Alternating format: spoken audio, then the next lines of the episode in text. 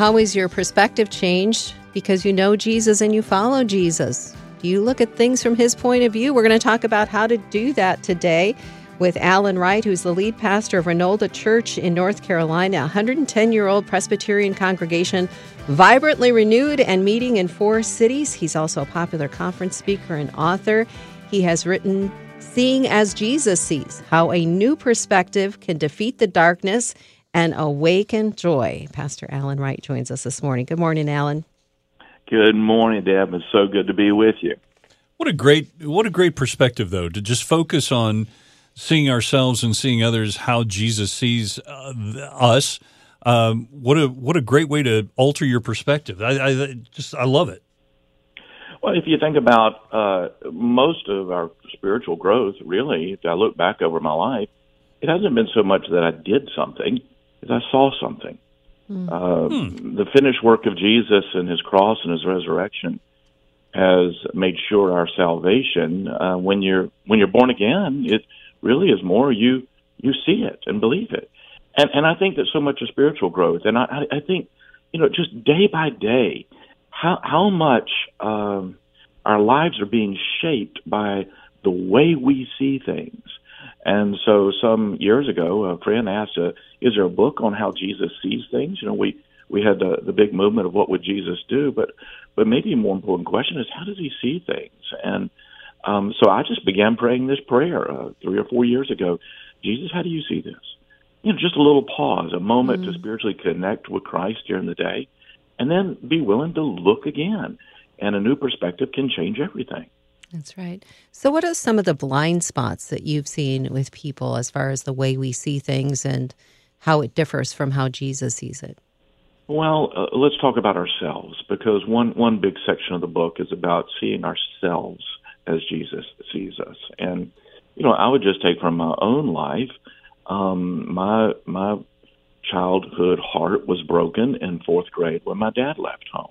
Mm-hmm. Um, he was in many ways a wonderful man and, uh, and well known in our community, but he also struggled with alcohol. And you know, anyone who's been through brokenness or uh, any sort of uh, that level of of disappointment can have uh, some wrong lenses that they start wearing. Uh, the lenses I wore were probably called shame.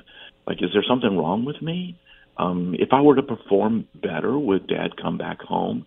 Mm. You see, it begins to slant. Sin slants the way we see things. And so when it distorts the view of ourselves, we can live, Deb, with just a an ongoing blind mm. spot. Mm-hmm. We, we can we can think that God's disappointed in us all the time. We can think that we haven't done enough for God, and it causes us to, you know, just miss the beauty and the glory and the power of the gospel. I, I think also that in that section, it's important that we realize that sometimes when we are condemning ourselves for our lack of faith, maybe maybe Jesus is more like he was with Peter sank in the water, and he said, "Oh, you little faith." But Charles Spurgeon preached a great, great sermon many years ago on this, saying, you know, a little faith is still some faith. It's real faith. Mm-hmm. And um, God can use a little bit of faith. He can take a seed of faith. So we've got blind spots about what God might be able to do in our lives. And maybe if we saw ourselves from his perspective, and certainly someone's listening right now that needs to know that Jesus can forgive you and does forgive you. And, um, and, and we look at our own lives through our mistakes so often condemning ourselves. But we also have blind spots towards others. I mean, who, who among us is just, just in, in the daily course of life, we misunderstand. And, and the problem is, so often we think we do understand. Like I'm just positive. Uh, I mean, there's just I had one yesterday. I, I I got an invoice from someone that had done some work for me, and it was way higher than I thought. And I just learning to pause. Say, Jesus, okay, how do you see this? I feel like ranting a little bit right now. You know, we all do. sure. and, uh, so it, it, thankfully, I, I sent I sent a nice note back. You know, as a pastor, you you you just it's incumbent to be nice at least. And uh, and, I, and I got a gracious email back. Oh, I sent you the wrong invoice. Um, uh, that could have turned out wow. so differently. Can you can you imagine if I, you know, who's been leading a church in our city for 27 years, had just taken off on on him, and I, I would have been totally misunderstanding it. well, how often does this happen day by day? I, and and I, I love the story where where a woman anoints Jesus' feet. She's called a sinful woman, and the Pharisee who is hosting the event thinks in his heart, if this man were a prophet, he would know what sort of woman this is, and and he wouldn't let her do this. But he didn't understand Jesus at all. But Jesus did read the Pharisee's thoughts mm-hmm. and said to the Pharisee, Do you see this woman? That's the first thing he said. I love that. Do you see a woman? Or do you just see a sinner? Mm-hmm. Do, you, do you see a do you see a a human being who's made a little lower than the angels? See, Jesus saw her for who she was made to be. Mm. And I just want the Lord to give me those sorts of eyes and in any given situation. Instead of rushing to judgment, pause, ask Jesus, how do you see this person? And sometimes, haven't we all been there, uh, where we think there's someone who will be totally antagonistic to the gospel, and so we wouldn't even try to share with them. And then later we find out they were so receptive. And then there are other times where I was like, I should have shaken the dust off my feet a little while ago, you know, and I'm still mm-hmm. like talking them to death. So, how does Jesus just mm. see other people?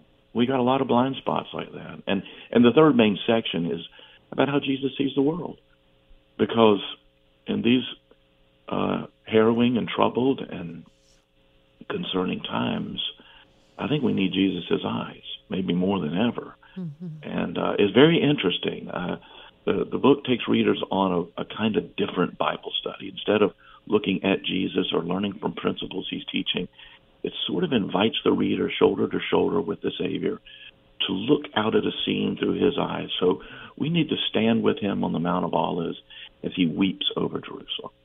Or, or stand with him as he as he enters the city and says, Oh Jerusalem, Jerusalem, how long I long to gather you like a mother hen her chicks.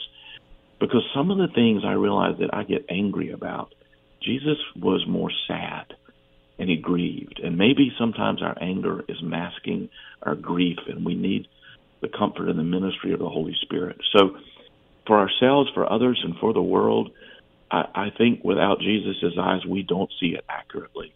But with his eyes, it changes everything. Mm, so good.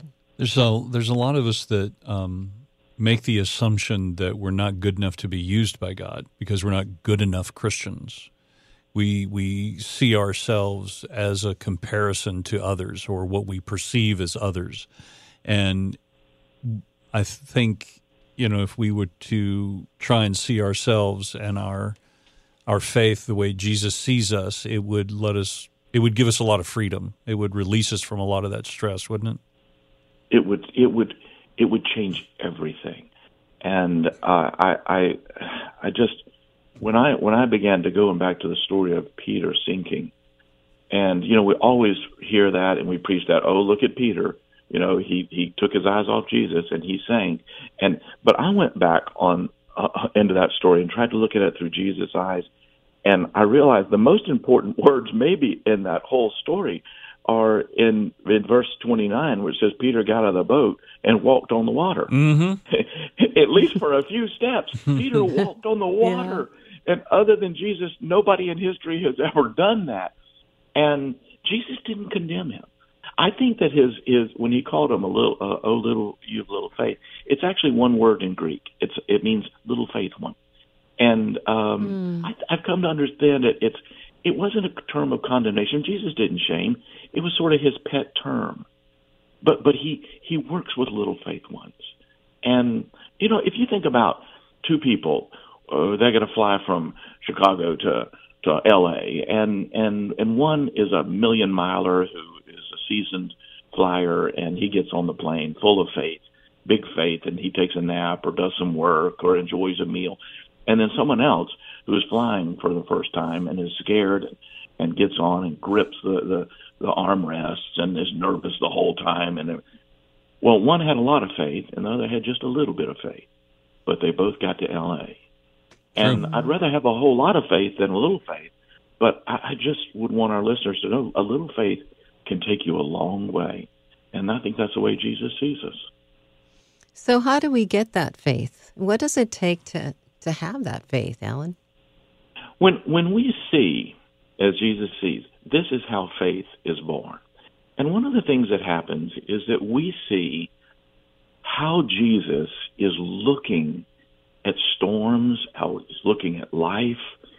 So, for example, if we're afraid, maybe it's the best thing to do is not just say, Jesus, help me not be afraid, but to endeavor to look at the storm through his eyes. He, sees it differently, and he wants to invite us into that perspective. When I was a, a little kid, I was old enough not to be afraid, but I was afraid when we went to a stupid haunted house. I can't remember how old I was. I, I don't believe in those things. They're terrible. Don't go to a haunted house, anybody. But I was I was a kid, and I, I don't know. Maybe I was ten or something. You know, like I should be a big guy now. But my older brother was there, and um, and he was about six two, and I was a little kid. And for whatever reason, Frankenstein picked on me every corner he'd jump around.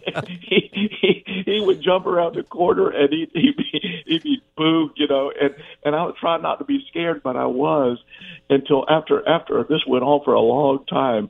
I finally just kind of it was obvious I was getting a tear in my eye. And my big brother David, I'll never forget it. I love him for it to this day. He was taller than Frankenstein, and he looked Frankenstein right in the eye, and he said, "Hey." Leave my little brother alone. Because he's scared. nice. Very nice. I was, yeah, I was humiliated. I was like, "Oh no, I wasn't scared." No, I'm fine. I, I wasn't scared at all. No, I was not at all, not at all. But Frankenstein left left me alone for the rest of that time. And the reason I tell the story is, think of how differently my brother saw Frankenstein than I did. Yeah. Frankenstein was a guy dressed up in a costume, some teenager or something in a costume, you know. And my brother saw him just as that, some dude in a costume who uh, my brother could easily uh, take if they got in a fight. But as a little kid, Frankenstein started looking real to me. So mm-hmm. what I what I needed, what I needed was if I could see Frankenstein the way my brother did. If if we could see life through Jesus's eyes, we're going to have faith. Jesus, in fact, said, "I saw Satan fall like lightning from the sky." Wow. And when we're in the spiritual battle, I'd like to have Jesus' perspective that we have a defeated foe. So, as we say, Jesus, how do you see this? What's happening is we're we're pausing from the ordinary course of life for a mini Sabbath, a mindful moment, a little pause to take a deep breath and just connect spiritually because Jesus promised that he's the light of the world and that whoever follows him will not stumble in the darkness, but would have the light of life. And so I think he wants to answer that prayer. He wants to invite us into that vision that he has. And just let yourself, just even if you had a minute, you know, you can just start. That's the thing about this. You can start today. Jesus, how do you see this? And and then be willing to admit that maybe I'm seeing it incorrectly and mm-hmm. look again. Look again. And maybe you'll be looking with eyes of faith this time. I think that's how it works. Mm, that's great. Pastor, how do we get our hands on this book and how do we uh, read more of uh, your teaching and, and your insights? You can get the book at any retailer or con- just just go to pastoralan.org um, where we've got lots of free resources there and a daily blessing that I write every day and uh, just uh, you can sign up for, get it for free. Lots of other free resources, including I've done a uh, video series on Seeing as Jesus Sees that um, you can access if you want to get the book from us. Either way, pastoralan.org for lots of resources or your favorite retailer. Sounds great. Mm-hmm. Thank you so very much. I, I love the insight. Mm-hmm. I love I love I the, the, approach. It's mm-hmm. fantastic. I really do appreciate you being on today. Thank you, Seth. Thank you, Deb. God bless you guys.